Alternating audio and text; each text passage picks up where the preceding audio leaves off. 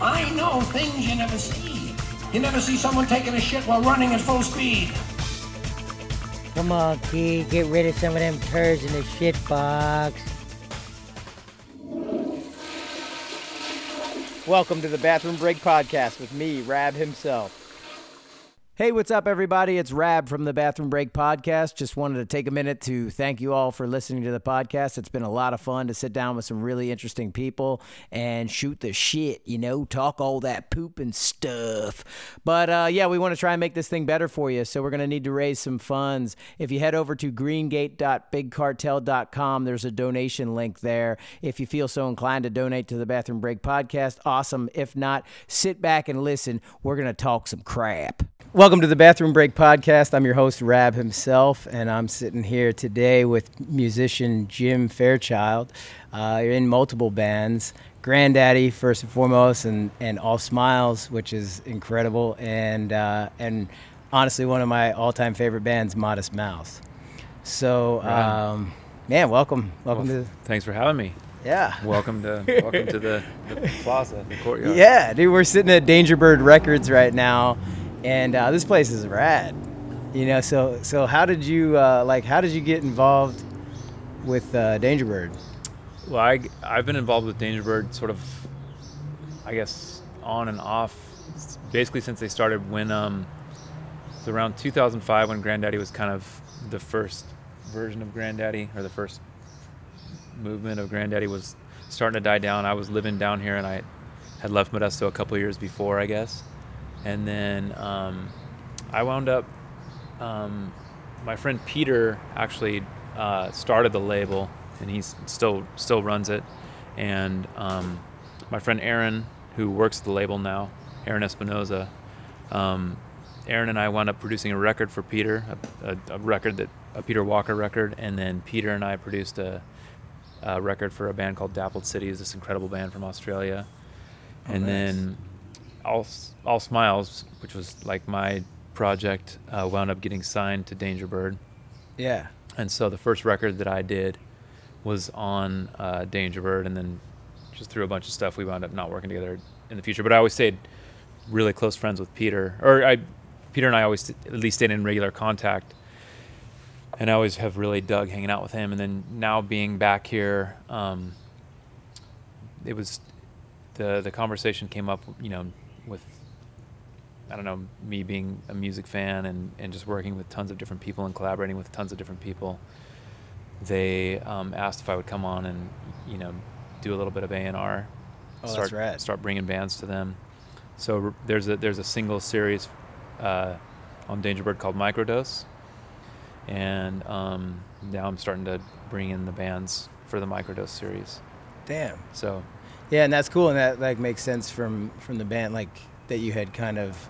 You, you found that band from Australia or, or Well, I didn't know. I didn't find them, but uh, oddly, they had actually opened a Grandaddy show before Oh. in, in Australia years before. yeah Um, they wound up working with Dangerbird, but I, like I've never.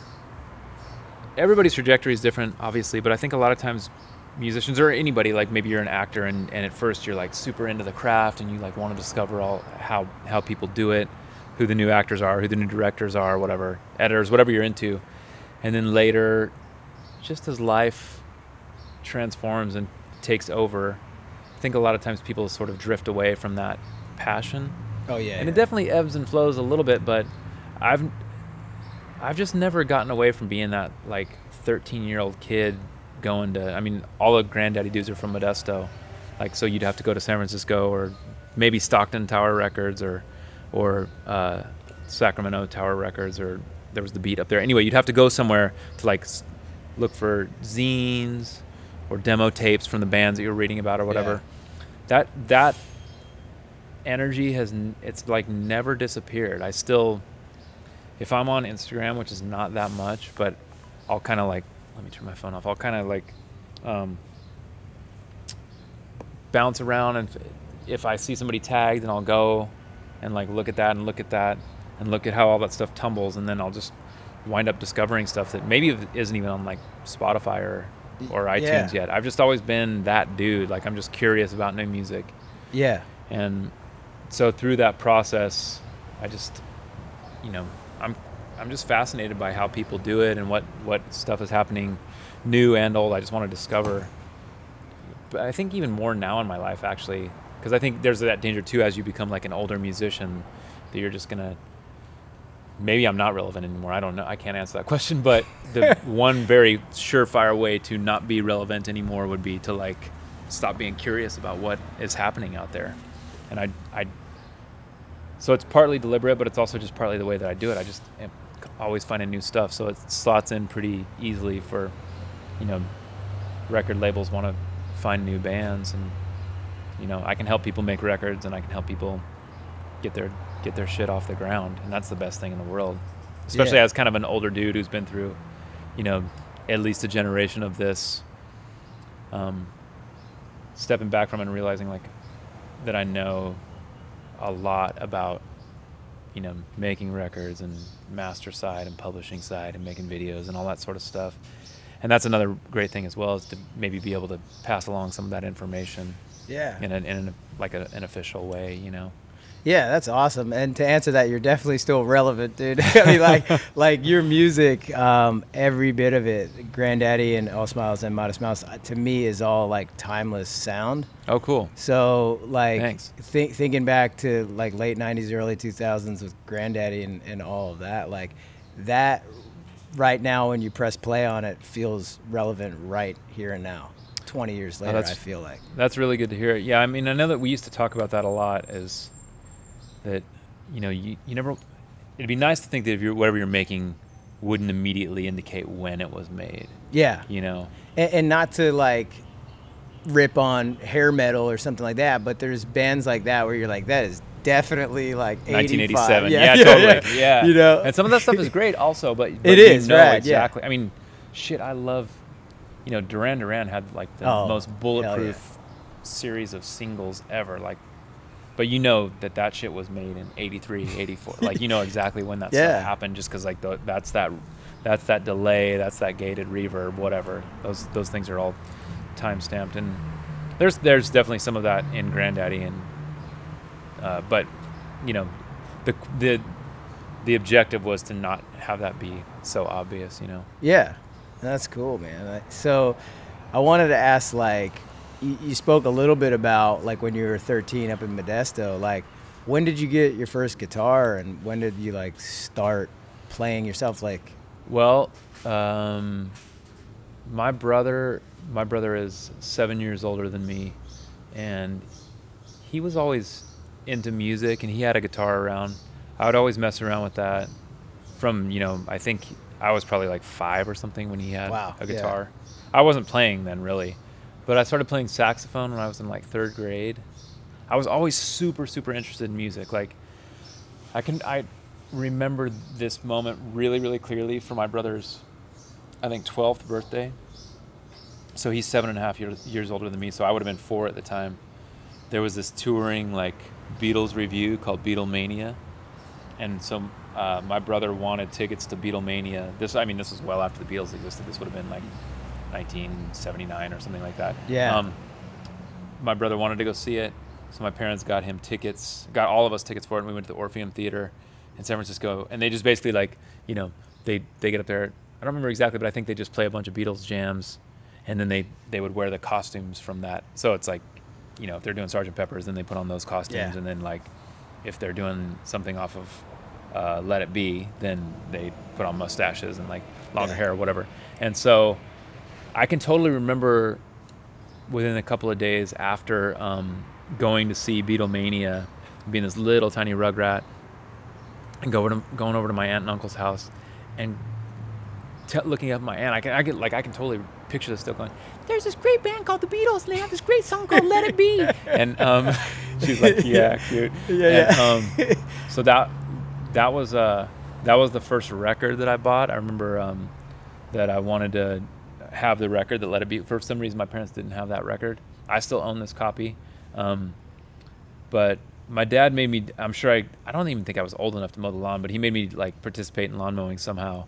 Yeah. And like earn the money Yeah. to go to this department store in uh, Modesto called Ardan's, and then um, I bought it with my own money. I remember like going up to the counter and giving him like five bucks. It was like four fifty or something Yeah, that's awesome. and um, That's still one of my favorite jams. Let It Be. Um, but I don't know. I just I was always super super into music, and then I was probably about I don't know 12 or 13, and I was really into Iron Maiden, and I wanted. Um, I thought Steve Harris. Well, he I mean he is a super badass dude. He writes all that stuff. But I was really fascinated with the way that he played bass, the triplets, and like the kind of the galloping sound, Yeah. like the Trooper or Run to the Hills or whatever. The way that he does those triplets, which is interesting because like that's so much of modern hip hop is a similar pattern in the hi hats. But anyway, um, I got a bass when I was probably 13 or 14, and I remember my dad saying like, I wanted this better amp. I got this Gorilla amp and an Epiphone bass, and he's like, if you play, I don't remember what the duration was, but like if you play it for a year, then you Yeah. then I'll buy you the better amp. Yeah, it's And so- motivation. yeah, so I did, and then you know I just started playing in bands around Modesto, and then I did that for a, a long time, um, and then we started recording some of my first bands.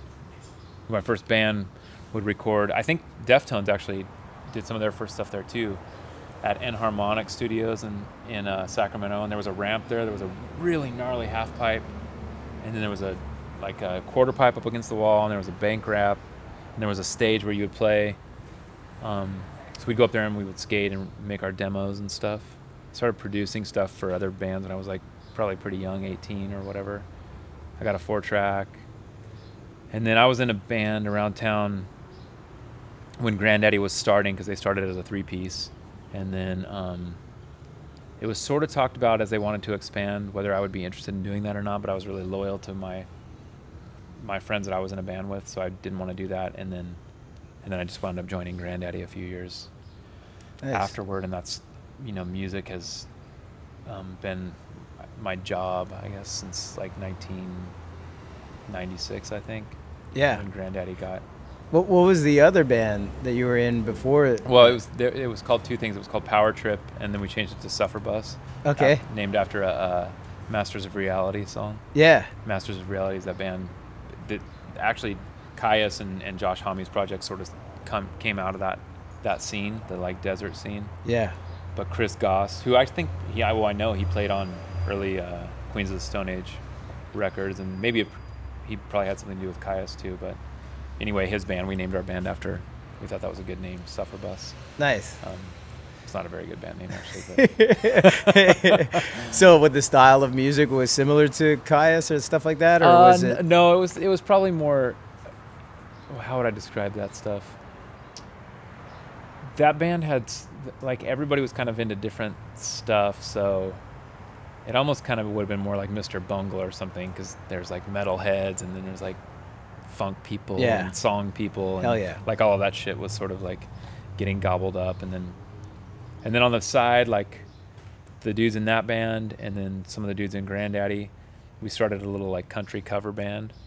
Um, Oh yeah. Probably like in shit, I don't remember when that was. Probably like '94 or '95. We would just Robbie, who was Jason from Grandaddy and Tim from Grandaddy's really old friend. He managed Grandaddy until I think 1998. So like got us our first deals and stuff. Anyway, Robbie had this house that uh, Jason set up a studio in the back. They both lived there. Tim lived there too, and then um, we would just go over there like probably once every couple of weeks. I feel like, and we would we would just learn all these country songs like George Jones, you Yeah. know, Lefty Frizzell. Um, there's probably some Johnny Cash in there. I don't know. Like every, I can't remember how it worked. Maybe there were probably like eight or nine of us playing. We all got to choose three songs. Yeah. then everybody had to learn all the chords and Did you ever record any of that, or no, or? I don't. I mean, no, not, not certainly not in any official way. I mean, Yeah. Jason was often recording stuff, so there. I mean, who knows? There could be some archival shit somewhere of that stuff, but we would just. It was, and you know, it was, well, we didn't need an excuse to sit around and get drunk, but it was. yeah, yeah. We could we could sit around and do that in more of an official capacity, you know. Yeah, yeah. and feel like you're you're being productive while you're. Yeah, yeah, yeah. totally. That's cool. And, and uh, so, like, I'm kind of hearing that basically, like, all genres of music, or you're like you're into all of it, you know. And it, it sounds like you know, going from Iron Maiden to George Jones to this, like, it sounds like even like you know, at an earlier age, you were aware of so many different genres. Yeah, it's like all kids nowadays, you know, just because Spotify or whatever streaming services they like.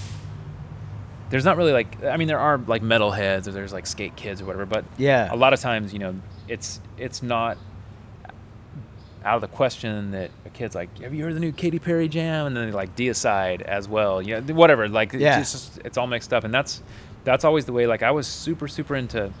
I mean, I remember like a lot of my friends who I'm still friends with all these dudes, but in my like metal or like punk community, they would they would be like they would I mean I'm not even gonna say the words, but they would be like say some pretty disparaging shit because I was super into REM and U2, Yeah. like and Violence and XL Yeah. and you know Death Angel and Forbidden. I don't know. there- To me, it was just like it's it was always like a good jam is a good jam. Right. I loved Run DMC. I loved Beastie Boys. I loved Public Enemy.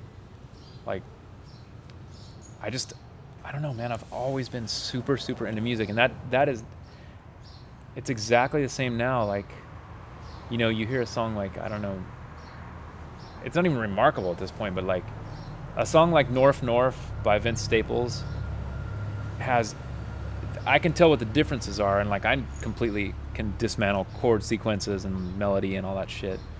But a song like Norf Norf has exactly as much validity to me as like Happiness by Elliott Smith, you know what I mean? Like a quarterly complex, melodically complex song is not any richer in experience or or delivery than like a Vince Staples jam. You know what I mean? Yeah. I, I just that's the way that I've, I've I don't know. It's just the way that I've always listened to music. I was Yeah. I would like go. I saw U2. You know, like on the Joshua Tree tour. And then shortly after that, I was at a violence show in in Yeah. know, Sacramento at a place called Danceteria. You know, like I don't know. It was just all the same shit to me. Not Yeah. the same, but you know what I'm saying. I just never those those divisions, and that was a, that was. I remember thinking that like as a skater kid. I mean, you probably grew up skating. Yeah. Like there was that thing where some skater kids, not all of them, but they'd be like, they would adopt as much of a uniform as like a football player. So then it's like, Oh yeah, yeah. if you if like, no, no, you can't like that. you couldn't like- wear JNCO jeans because that's what rollerbladers wore, so you had to wear Right, like right. drawers or something. right, know, like, right, yeah. exactly. Yeah. And there's like all those divisions, and I would just, I would always think, and sometimes I would say it like, well, that's this is how we wound up skating because back then there were like five skaters in the country. You know yeah, what I mean? yeah, Like, yeah, yeah, yeah, yeah. So like, wait, this is why we do this, so you can just do whatever you want. Right. You can't you can't, Can't tell people that they can't like. yeah. Yeah. That's what skateboarding is. You Yeah. can just do whatever you want. Yeah, just being creative and having that freedom to Totally. express yourself Totally. like artistically in Yeah, any yeah. direction. Yeah. Exactly. And that's what's so rad about skateboarding. I feel like because it's an art and a sport kind of put together. Exactly. Yeah. And that's I mean, people like clown on Nyjah or whatever versus like, you know, the well, they're not piss drunks anymore because they're all sober, but like versus like the Baker, Baker, type yeah. of skating or whatever. And I'm just like, who cares if Nyjah's wearing short shorts and is like kind of a jock? Who, Yeah. whatever. It's like that's him. Just let him be him. Yeah, like now he's got to conform to that when the whole point was to not conform. Totally. Exactly. yeah, yeah. Exactly. No, I get that for sure. You know, you kind of brought up a good subject earlier, and I was thinking about it with when you know uh, I'm a little younger than you, but not much, and my I have a brother your age, and so I was thinking like back then, you know, discovering music compared to now. You're talking about Spotify, and Spotify is like, okay, I'll click here and I'll find this type, and then I'll click there and I'll find that type. Where back in the day, you had to go to different record stores and like different things and search all over to Totally, find new stuff. Yeah. And like, I wondered like.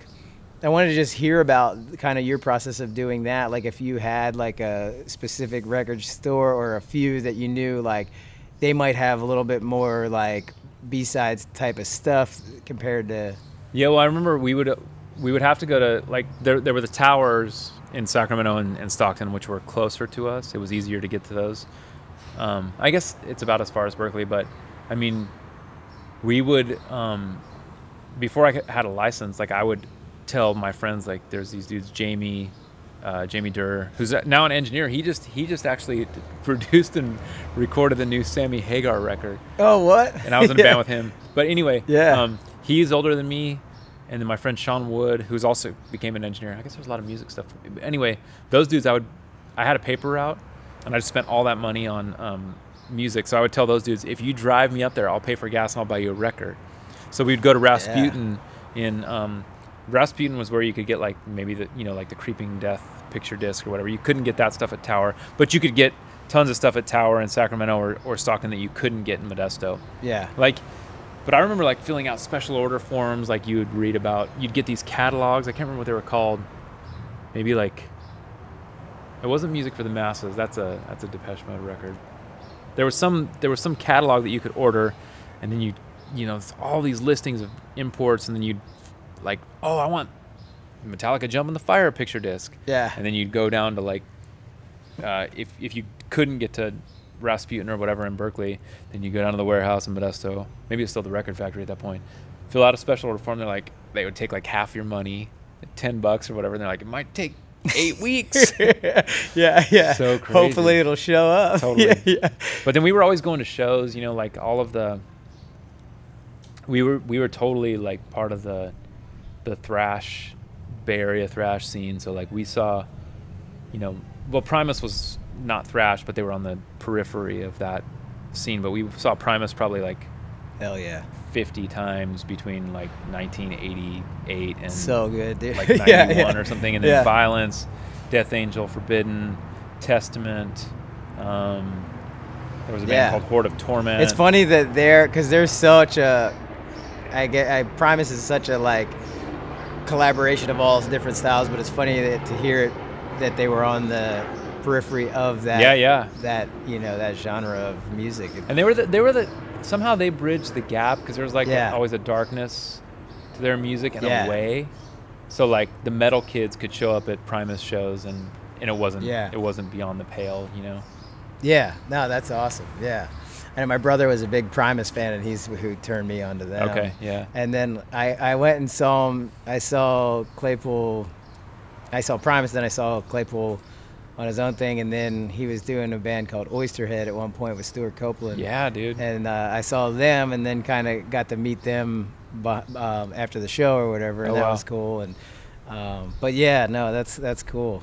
It's cool to hear that, just that whole, like thinking back to those days of innocence, kind of when you're finding music and you're just you're just finding, you're like you're you're like I'll give you five bucks to drive me over here, and God, Totally. those days were so so rad, and and and uh, you know, and hopefully kids are experiencing that kind of feeling now, and I think they probably are similar, but you know, Man, we went to we went to a show. So the the first band that I signed to a like or I signed that, that I found for Dangerbird that signed to a singles deal is a band called Millie. Actually, Brendan from the band's gonna come over here in a little bit, but um, we went to their show at El Cid last week, and I was so stoked when I left there because it was like, I mean, I'm sure that me and a couple of people from the label, my friend Sean who was with us, um, I'm sure that we were the only people there, not only over like 20, like over 30, but like over 25. Yeah. There were just all these younger people, so stoked, like singing along. And everything was like shit that is so off the radar of not even like over underground music. It's just like that stuff is not, no Yeah. one's, no one's heard about it yet, but still there's like 150 people there who are super into it.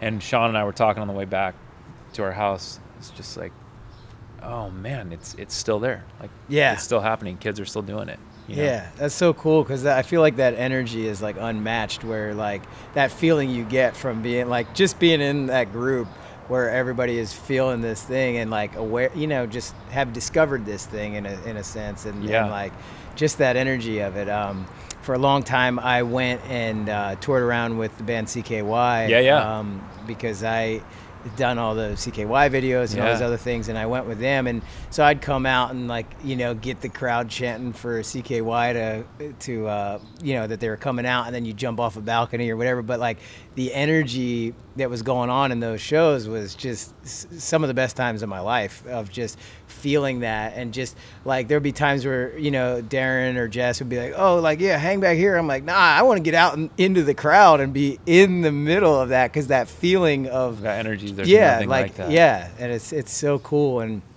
and it is like it's it's kind of neat to know like you know I mean you've been doing this for a long time, but just that you can still find that and still have that passion for that at this point you know like like you said some sometimes you can lose that whatever your craft may be you can lose that energy for it but but i think it's important to like re-energize yourself by going to those shows Totally. and doing that Yeah, and just you know, also for me, it's become really, really important to like collaborate, or you know, at least make the attempt at collaboration with younger people too, because I mean, I, it's it's such an incredible gift to be in Modest Mouse or being Grandaddy for sure, um, but you know, we. I know. I don't. I, actually, I don't know what to expect. Certainly in, in Modest Mouse because it's such a fucking weird band, and in the best possible way. It's just it's totally unpredictable. But but like I know those personalities, you know, Yeah. and so.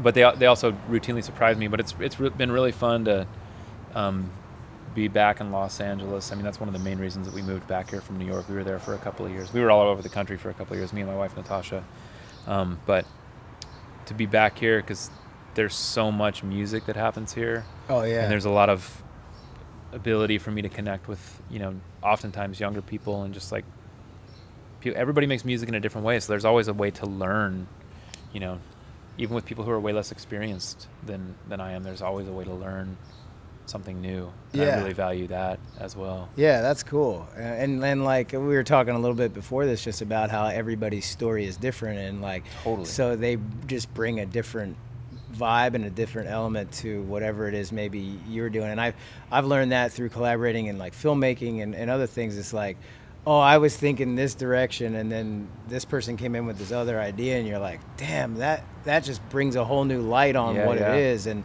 and uh, I mean, it's fun to experience that. And I think like old or young or whatever really doesn't matter. It's almost just the, the, the difference in personalities Totally. and, and, and who people are. But um, I wanted to hear a little bit of kind of just the journey of Grandaddy. Like, you know, you're saying back in 95, 96, and that's, and then in 98 is, or 97 or 98 is when you're getting signed. Like, Yeah. what was that like? Like being, being a musician that is playing in bands, you know, in clubs and doing that, and you're traveling around and you're, you're on that scene, and then like all of a sudden you get signed. Cause I feel like back in the day, getting signed was like it, where you're like, oh, like we're, we're like it's just that feeling of like oh like we're headed somewhere now you know like what was that like Well, I mean, well, there's a couple things in there. So you know, like definitely at that at that time, I mean, they're still well now they're back like big crazy deals. We didn't have a crazy deal, but getting signed meant you know that you got a little cash for sure. Yeah. Which isn't always the case now. Um, so for us, you know, um, trying to think about the steps like Jason was determined he'd always recorded all the music on his own he was really determined for that to continue. So like we we took you know the advance the majority of it and we're able to bolster the studio. You know people weren't really recording themselves back then. Now it's it's much easier to do that because every i mean every laptop comes with basically Yeah. a professional recording studio. But um, that was a, a really big deal. We uh, well i'll just I, i'll just tell you the memories of like so grandaddy we got a little tiny deal with this band or this uh, label called will records and then we got a little dough from them and then richard branson had just started a new label called Oh, v2 after after he had gotten out of virgin a few years before. So v2 signed us outside of the us and so we rented this uh, house up in the hills in coulterville which is like 60 miles east of modesto. And it was a four bedroom house and it had a uh, two story it was a two story house and it was on 50 acres and it was $500 a month. And that would be nice to be able to get that now. So crazy. You probably still could up there. Yeah yeah. Um, and then um, V2, without them knowing it, they bought us a lot of half pipes. We would always like bury that in the budget somehow, like say we were buying a compressor or whatever, and then and then build a little mini nice ramp. yeah hell yeah So we built a fucking wild. I mean, I think about this ramp a lot. Um, this really, it went downhill because we didn't really level it. We didn't Yeah. level it properly. So it was really, it was narrow. It was only eight feet wide, and it was like, it had really fast transitions and Yeah. tons of flat bottom. But then you, so you'd go like downhill, and it probably dropped. I bet it dropped like six inches. So you'd have tons of speed, like going toward the north wall, Yeah, dude. and then and then you basically have to push going back up the south to Yeah. the south wall. But um, It's so funny because that's like e- explaining like the exact ramp that we had built in my friend's backyard was like that. We all just got a little bit of money together, and then you like take some wood from like a house that's being Totally. built over there, and Yeah, then yeah. put this thing together, and like we built it, and then we're like, oh, we didn't even think about coping, so then we had to like cut out and then try to get coping in there, and it was just so ghetto. But we were up there with like you know like uh, work lights. Mm-hmm. Skating because the first night that we finally got it all done, we had like work lights up there, and we were just like out there skating, and it was like so hell because it was like you like the one side you hit, it was like the transition was just like oh, and then like the next one was like oh this is nice over here, I can try. And Yeah, then, yeah, yeah, like, exactly. "Oh," and then like you know, so it just funny that reminded me well, of that also all you East Coast dudes. I mean, East Coast skating is so much different because like Donny Barley and Brian Anderson, those dudes like yeah, Kim Cardona, you know, Keith Huffman. All those you gotta like the surface sucks out there because like yeah, and you also can't skate. So those that was just such a different style of skating. You guys were like kind of tougher than West Coast skaters in a way. But anyway, um, we got we got uh, we got signed and we made the first record out at that place. And it was just it was it was so surreal that I kind of there wasn't really even the ability to process it because like we got done with that record. The, like we had made an EP and we had gone on tour.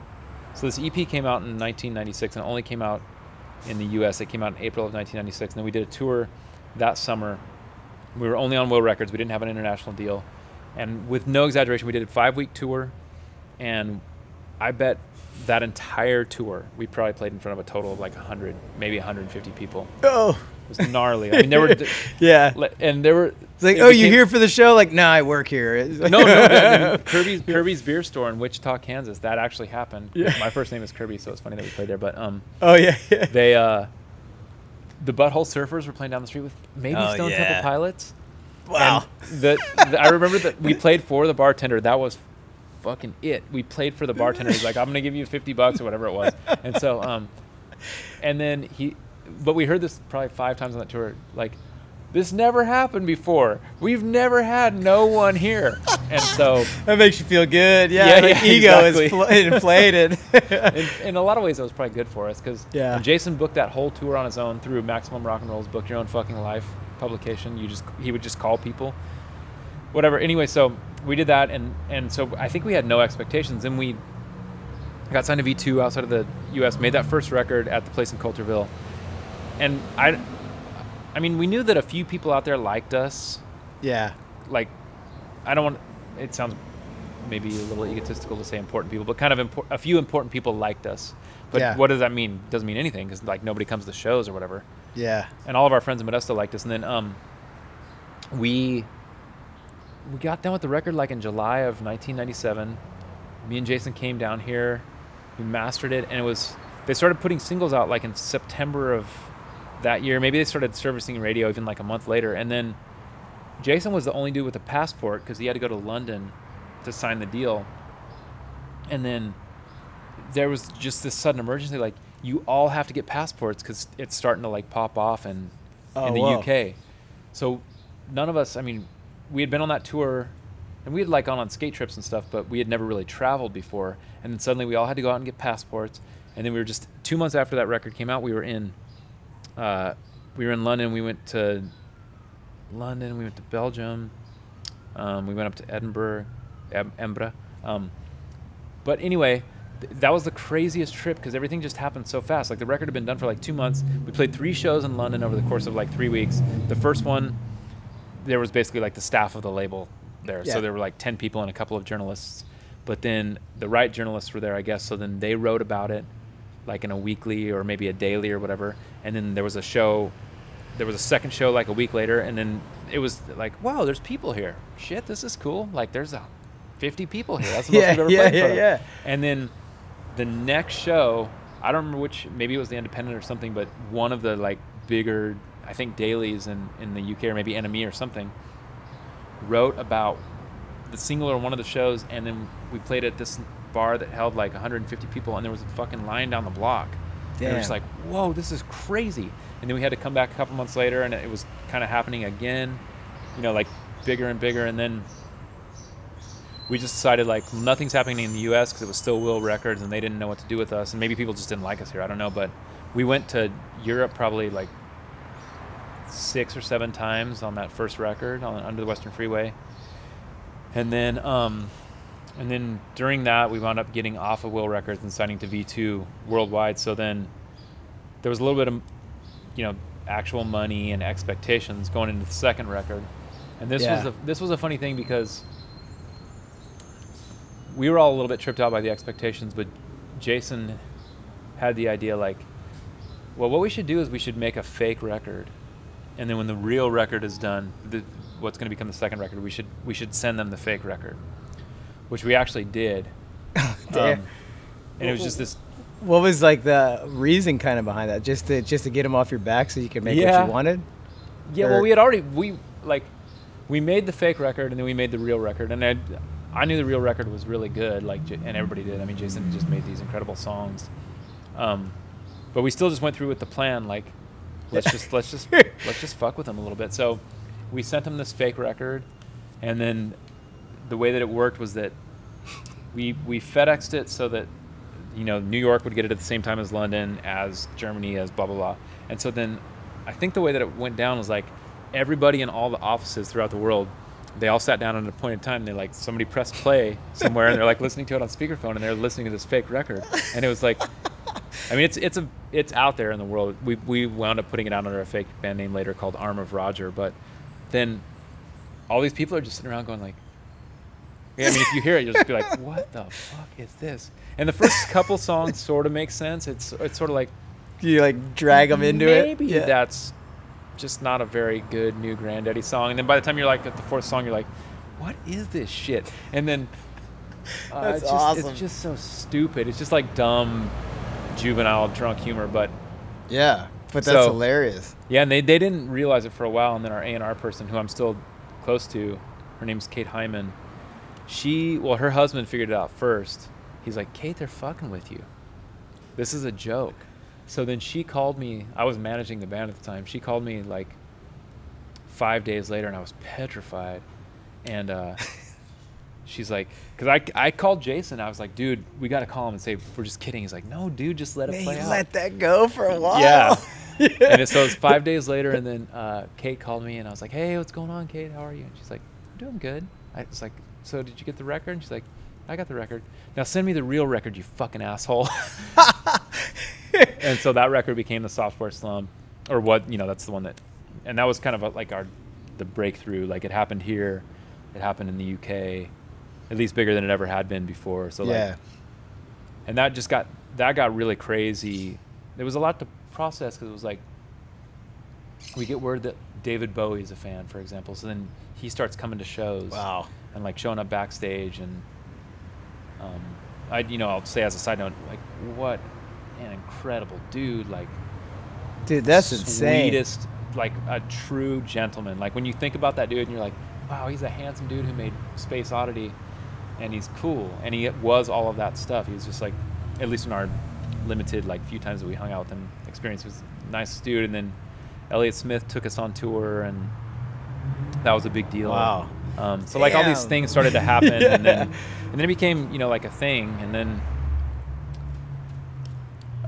also you know with that it then we just started getting just i mean you know i used to say this and then fortunately un, unfortunately kevin passed away a couple of years ago unrelated to this but i used to just think like i would say this to people like it's a fucking miracle that the five people in that band are still alive because Yeah.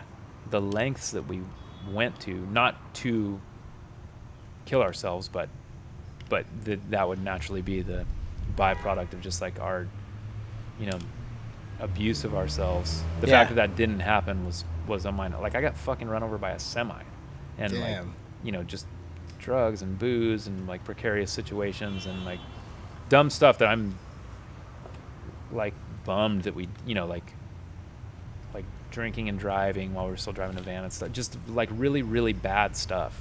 stuff yeah, I've never done anything like that. yeah. So, but no, I mean, I can totally relate because it was the same way, and I'd felt that way for a long time. Like it's a, ma- a miracle everybody's alive, and then Ryan died. Right. You know, and then Um, Yeah, I'm sure. So it's a similar kind of f- feeling of that, and um, I got sober like uh, coming up on ten years, but Yeah, um, a little over three now. yeah, and, and so I, I had to do that because it was it was insane. Like when when you think about the way that we were living, and it, it's it's very similar. I mean, like I was touring with the rock band CKY, and then also doing the Jackass and the Viva La Bam and all these other stuff that was just crazy and a crazy way to live. And uh, yeah, and and I mean, eventually it catches up with you in one way or another. It doesn't necessarily have to be like death or with that stuff, but it, it kind of caught up with me in, in regards to just like just my mental health and Yeah, those and experiences have other a lot of weight. And Yeah. that shit around with you Yeah, gets heavy. yeah. So it's wild. So so after like you kind of got you know you guys got big and shit. You got David Bowie coming to your show. Like that's I mean that's gotta like blow your mind um, that that's happening. You know and I mean he he's just you know an artist that's I just feel like on another level than Oh yeah, than anybody. I mean, but still, I mean, you like get chills when you say that. Yeah, you know, it's yeah. Just like it's. yeah. I mean, it- it's may, you know, I think there's ways that you could like draw up a diagram to, to demonstrate that he's like the best to ever do it, Right. or one of the five best to ever Yeah. do it, or whatever. You know. Yeah, I mean, and I, I would I would second that argument because it is like it's it's all levels of art with him that like it's yeah Totally. musician but but like Well, he just lived aspect. it. You know, yeah. like he was so in it. yeah, and so that's so cool, and so like you know. It blows your mind to all of a sudden you're getting recognition in, in Europe, and then now it's starting to happen for you with the second ba- or the second album, and you're and you're going to the U.S. and it's everything's getting big and doing that like, and you say you live this life of, of excess and, and, and all those things. Like, eh, did you you guys kind of ended up taking a break at a point? I think, and and Yeah, I mean, we, we pushed through pretty hard. Um, you know, we came home from doing all the stuff with the software slump, um, and then we, Jason bought this house in Ceres, California, which is right next to Modesto. Made a third record there. This record called Someday, and then Yeah. um, that came out, and it just like, Grandaddy was a really weird thing where, I- either because of our bad decisions or mismanagement, like, it's still a band that's that's you know maybe it sounds really arrogant to say this but it's still really influential. Like i have so many you know younger people or whatever pe- just people who are like that record meant everything to me. That happens often you know fortunately. Um but it never quite got to the point where it was like we could all just like take a year off and you know settle into whatever sort of reflective state would have been required to be able to continue. So yeah, we toured that record and then we jason made um, another record after that which was really like i mean it was starting to go more and more like jason centric as the band progressed but then that one was basically like just a jason solo record. This isn't sour grapes it's just the way that it went down and then we just had a meeting like we, we can't go back out and do the same shit and that's what it's going to be it's just going to be the same stuff. So we made the decision to to call it um, and that was that was right around the time where I was like making a bunch of stuff on my own. I was determined to at least like I'd always made songs. I'd always had fragments of stuff, but I was determined to like at least see that through. You know, Yeah. like who knows what this is going to turn into? But me and Natasha went to Portland for a summer, and it was right when I was working with Peter a lot. First starting to work with Peter a lot from Dangerbird, and so Peter, Peter, and then my friend Solon Bixler. Um, both really encouraged me a lot. And Peter was just like, I, I love, he would hear me playing like little fragments of stuff. And he's like, I love what you're doing. I want you to finish this. And then he really encouraged me to like see the record through the first All Smiles record. And then that was also right when like I met, I had met Isaac before, but we were living in Portland and, um, yeah, and Dann Gallucci had left Modest Mouse, and uh, who, you know, had sort of been in and out of the band for a long. I mean, there was always the core three piece, but then Dan would come in and out, and he wrote Good News with uh, with Benji, and Eric and Isaac, and then he left. So then, um, Isaac and I kind of became friends through Joe Plummer, who's still a very close friend of mine, and you know, played with Modest Mouse for a long time, and played with Shins, and now plays with and, Cold and War Kids. plumbers in all smiles or Yep. yeah, And Joe's played with All Smiles a lot, and uh, but he was playing with Modest Mouse at the time, and then he had Isaac get in touch with me when Dan left the band. So then Isaac called me one time, and he's like, uh, he's like, hey, we have these shows coming up. Do you uh, do you want to play them with us? Dan left the band, and we'd never played together at all. He just liked Grandaddy. Yeah, So nice. I was like, sure, sounds great. Um, and I was like, when are the shows? And he told me whatever the dates were, and then I was like, yeah, okay, cool. So when should we start practicing? And I, like, Isaac's just the most amazing dude because I don't know what sort of fucking magic that guy's working with, but it, he's just one of those dudes who like stuff works out, you know? Like, Yeah. It just he has faith that it's gonna work out. Where'd my dog go? She's right under you. Oh. Right here. Um, and so it does. But anyway, I was like, so when are these shows? Okay, when should we practice? He's like, I'll, I'll get in touch with you. I was like, okay, cool. And then it was like, I mean, I don't think I'd be exaggerating to say it was like a week before the Modest Mouse shows were going to start. or allegedly. I didn't Yeah. know. Maybe, maybe it's not going to happen now. Yeah, so yeah. I had a few beers one night, and Natasha and I were talking, and she's like, well, you should call him and like see if this is going to go down. yeah. And so it's probably, you know, I mean, I know he's a fellow rocker, so I can call him a little later than I would call like most people. It's probably like 10:30 or 11. He's like, "Hey, Jim, how's it going?" I was like, "Hey, man, good." Um, I just, I just wanted to check in, like, about what we were talking about a couple weeks ago. He's like, "Why don't you come over?" I was like, "Now?" Yeah, come over now. So I went over to. That was at night. Yeah, like Okay, 11 yeah, o'clock. yeah, yeah. I probably got to his house at like 11 o'clock at night, and it was uh, it was Isaac, and um, Eric, and Tom. Eric's not in the band anymore. He was one of the original three, um, and he left us in 2011. Left the band. Um, Tommy and then and then uh, Jeremiah, and he was like, you know, yeah, I think the shows were about a week away. So we kind of like played a little bit, but not, we didn't play songs. And then we did that for the next several days. Like he's like, come back tomorrow. So we would just sit around and drink, like starting at two o'clock in the afternoon, just drink beer and like jam. And then finally, after two or three days of that, I was like, do you guys want to, do you want me to do these shows next week? And he's like, oh yeah, yeah, totally. I was like, do you want to give me like a list of songs to learn? I don't know any of your music. I mean, I knew it, but like, I don't know how to play it. Yeah, right. And he's like, so Eric wrote down 15 songs, and then so I would, we would just basically for the next like four days or whatever. Um, I was like, okay, well, I got to go learn these songs. So I left, you know, drunk, went home and learned a few, and so I would go home drunk at the end of every practice and learn like four or five songs. And I didn't know, have any idea. There's, you know, Isaac used to record a lot of guitar, well, still does, but record a lot of guitar parts. So I would like learn all the guitar parts Oh man. and then I would just like go Just in case I have to play this. Or yeah, that. yeah, exactly. And then I would go back the next day, and then a few times I'd like start to play something. He's like, "That's my part." I'm like, "Okay, shit, I don't know, sorry." And then so uh, That's awesome. we played, and then that was a whole. F- I I won't even go into the specifics because it gets a little personal, but like, um, we played the first show at the Fillmore, which is like a private show, maybe for like Macromedia or somebody, Yeah. Flash or some shit like that.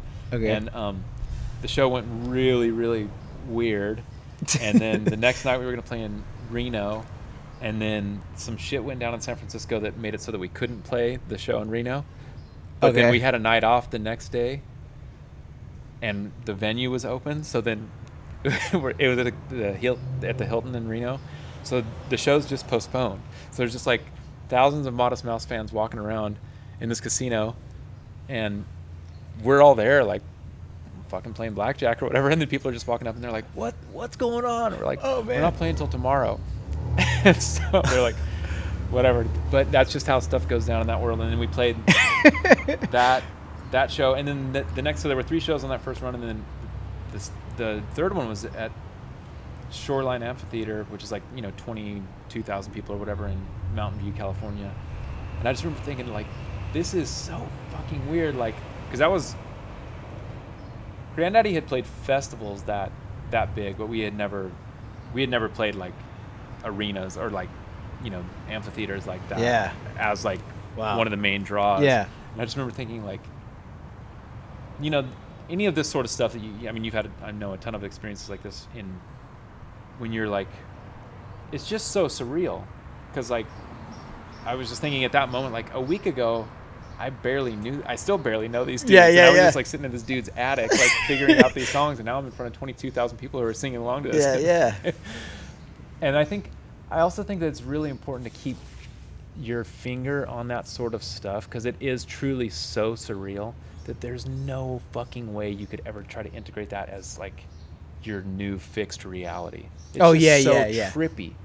You know, like and that's why I think you know that shit screws people up. I'm sure it's screwed me up for sure. I'm not I'm not immune to it, but that shit really can mess with people's heads like thinking that that's now just what Right. your life is. Absolutely. And your life is not like being on TV or playing in front of Yeah. And- and 18 trillion the people or whatever. Adrenaline and everything that comes that becomes this drug in itself. Totally, totally. And then, like you said, if you start to think that's your new reality, like you're in trouble because Oh, that's man. not going to always be there. And, and but it's hard not to like get kind of you know um, I would say like. Um, you know, romanced by that. Oh, you man, know, yeah, you, absolutely. you're you're kind of like, well, why can't this be? You know, and it's like because it is like you know just kind of riding that wave when it's there, and then and then it shifts and changes, and and uh, man, that's got to be wild though to like feel like, man, I got to learn all these songs real quick and do that, and then get out there and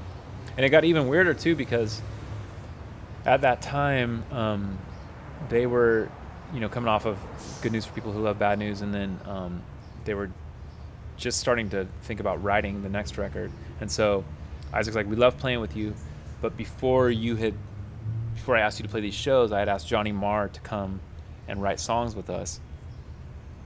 And so then, and I won't go too deep into the weeds with this. There were a lot of iterations, but then it became this thing where I was like, sort of jockeying for the new guitar player in Modest Mouse position with Johnny Marr, who's this dude who, you know, we'd all grown up knowing was this legendary dude from the Smiths and Pretenders and da da and Yeah. Talking Heads. It was like, again, like this is a very surreal yeah, moment in life. And Johnny wound up playing with them for a while, and then and then that didn't wound up. It did wound up that that didn't Changed, become a yeah. forever thing. So then I have now been in the band for, you know, more than a decade.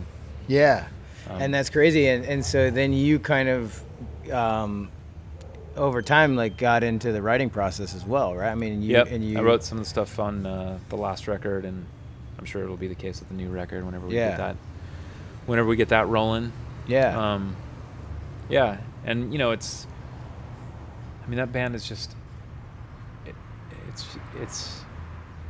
I think I can say this sort of objectively because because I didn't start the band. I've only been there for a while, but when that band is at its best, it's one of the best bands in the world. Like that, it's just that catalog is so deep. The songs Yeah, yeah. that they have made, and you know, I I definitely think that Isaac is like one of the best dudes to ever be a front man. Like he's the way that he sings, his lyrics, his performances, his guitar playing, like that band is the, Yeah. all of those the, the you know the core of that band like even though Eric isn't there anymore like the way that those three dudes played together it's just such a unique thing like nothing Yeah. has ever sounded like that and will ever sound like that again and you know Isaac is weird because he's like such a he he totally has like nothing happens without him but he also is completely empowering which is not the case with a lot of like bosses you know like Right. bosses of bands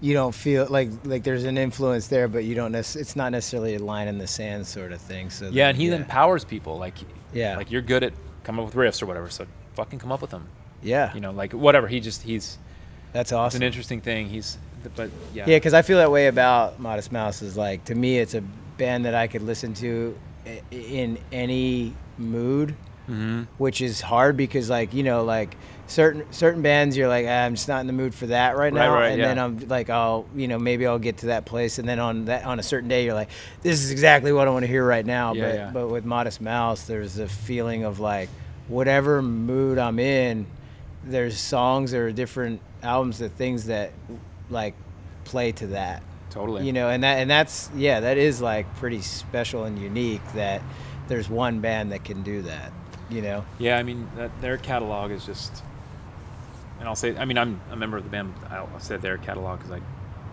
the songs that they've made are just it's there's like ballads and there's country-ish songs and Yeah. there's funk songs they're like metal songs Yeah. it's just it's and none but none of it sounds like we're gonna do our metal thing now it's like Yeah. there's always it's just Yeah. such a unique energy it's like it's it's it's its own ecosystem you know And so, how does that work? Like when you guys tour, you know, I mean, there's bands like out there that um, really like like Ween or something. Like um, actually, we're in the, the Yeah, yeah. So they like, I went to a show in New York and have seen them a couple times, and and like sometimes they'll do things where they're like, okay, we have three shows here, and we're not playing the same song twice throughout those three shows. Mm-hmm. So then it's like.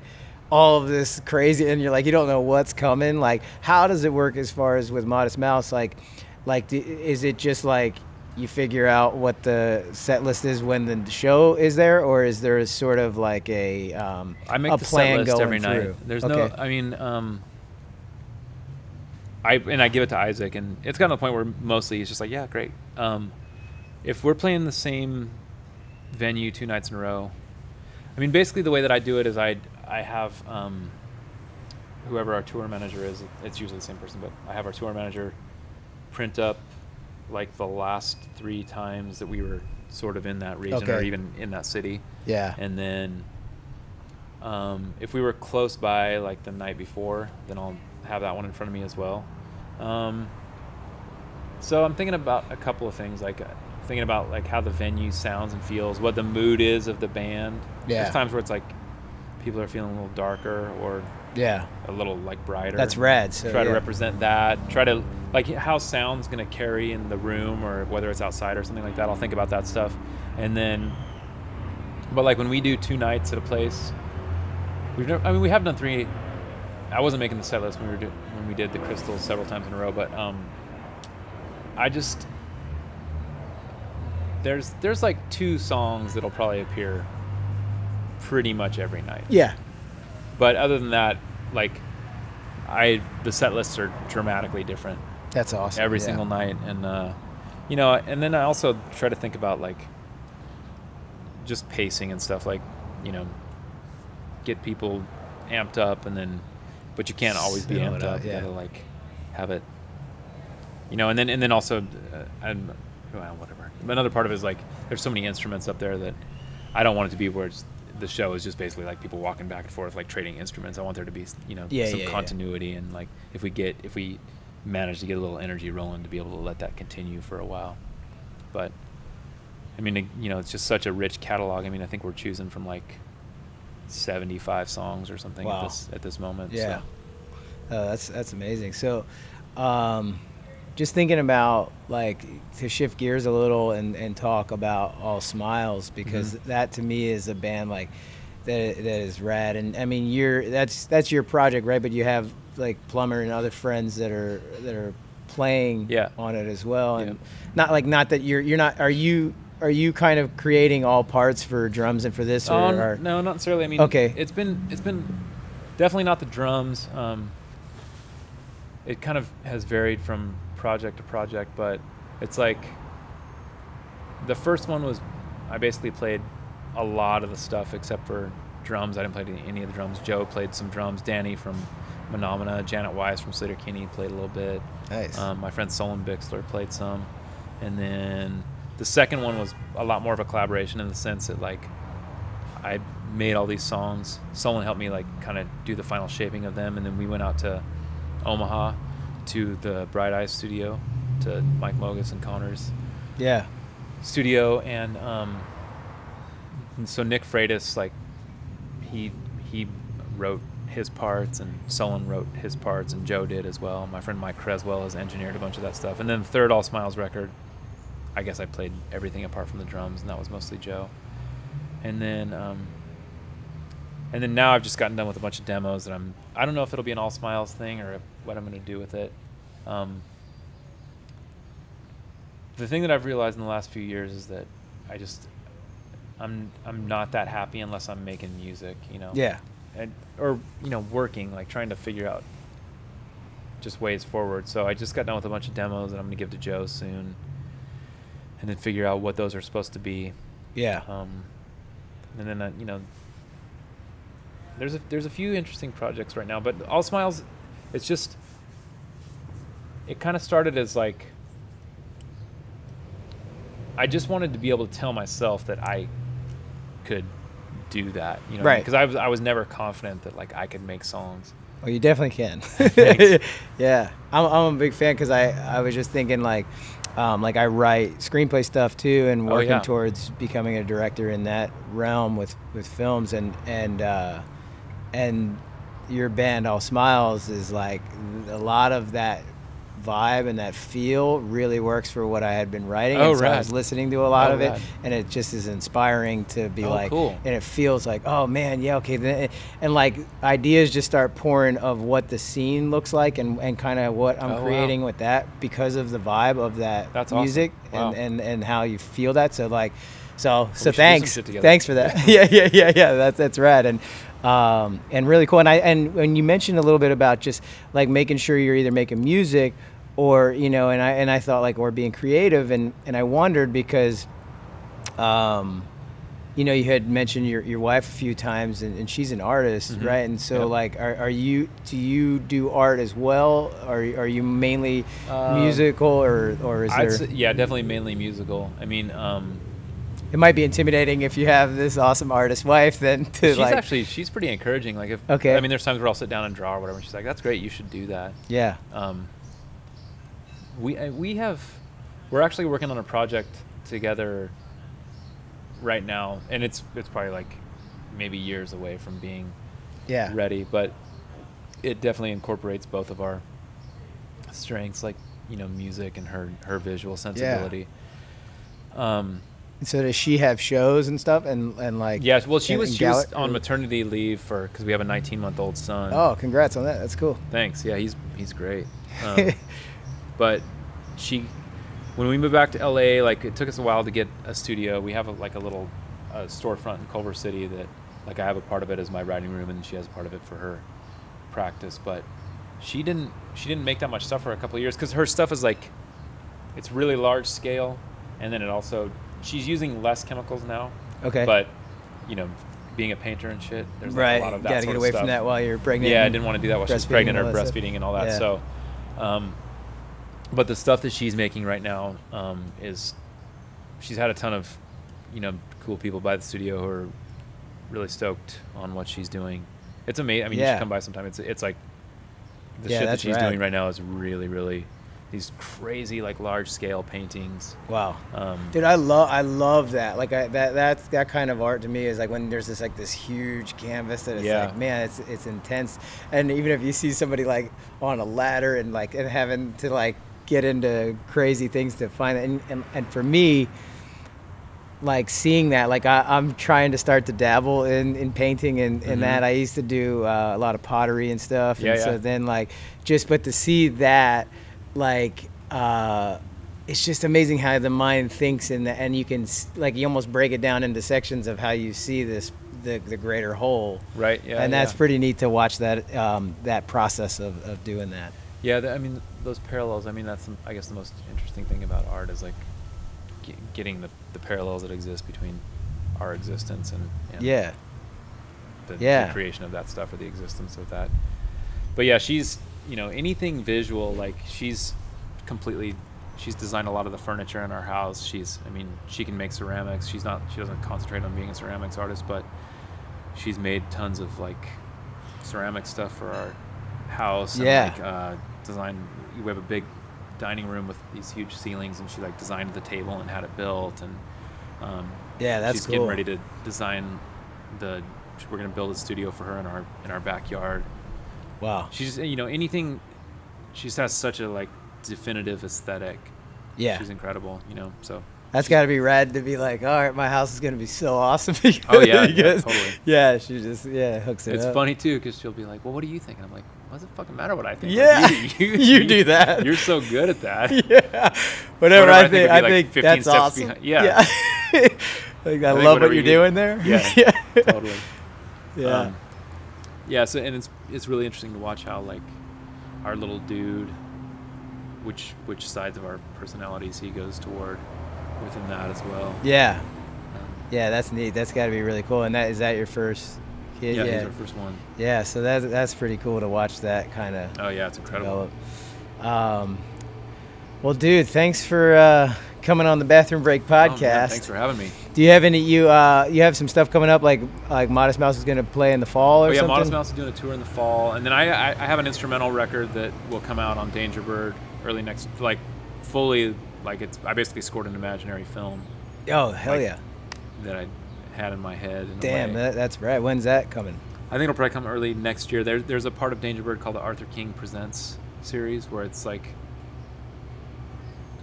I, I don't think it, you could as narrowly define it as ambient music, but it's like generally instrumental music. And so they asked me if I would do one of those. And you know, I've, I've made tons of that kind of music, but I had never I've never had it commercially released. Yeah. So I'm gonna call it Small Isles. Oh yeah, yeah. That's going to come out probably early next year. And then, interestingly, Jason is doing one for that series. From Grandaddy is doing one for that series as well, um, which will come out I think in August. But I want to. Maybe I should just say the goal, cause, but I want to. I want to put out like an instrumental record as Small Isles. I'd like to do that like every nine months or something. I'm just constantly making that kind of music. I love making Yeah, instrumental music. that's so cool. I'll send it to you. Yeah, dude, I'd love to check it out. That, yeah, it's- that's rad. We're yeah, just getting ready to master it, but the mixes are done and sweet. um, hell yeah. Yeah, and then uh, you know, Modest Mouse is hopefully we've kind of started maybe working on new music. I'm not totally sure, um, but definitely that tour is coming up, and there's probably some Grandaddy stuff that's Yeah, percolating as well. Um, cool. So there's got- just have a- always busy. Yeah, and then I'll have. I don't know if it'll be a solo record, but I just got done with the demos for a new set of songs that I made. Yeah. So Awesome. Hell yeah. Well, looking shit. forward to it, man. Yeah. Yeah, and thanks for uh, thanks for doing this. Thank you guys for, Appreciate for it. having me on, man. Sweet. I appreciate it. cool. Thanks, brother. Thank yeah. you. Yeah, Rad.